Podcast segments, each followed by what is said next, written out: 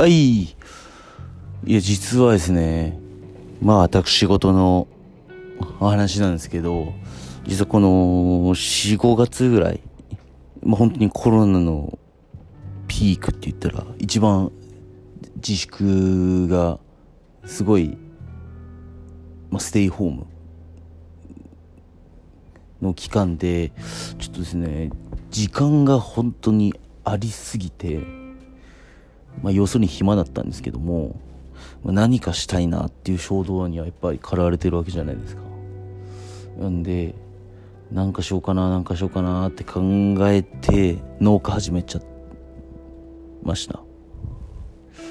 いや、それで農家を、まあ、なんちゃって農家を始めて、2ヶ月半ぐらいかな。いろいろスイカとか、キュウリとかトマトとか、あと、何植えてたかな。トウモロコシとか、芋とか結構いろいろ植えて、今日、ちょっと、スイカを収穫しました。いや、これが本当に、まあ僕子供とか何もいないんですけど、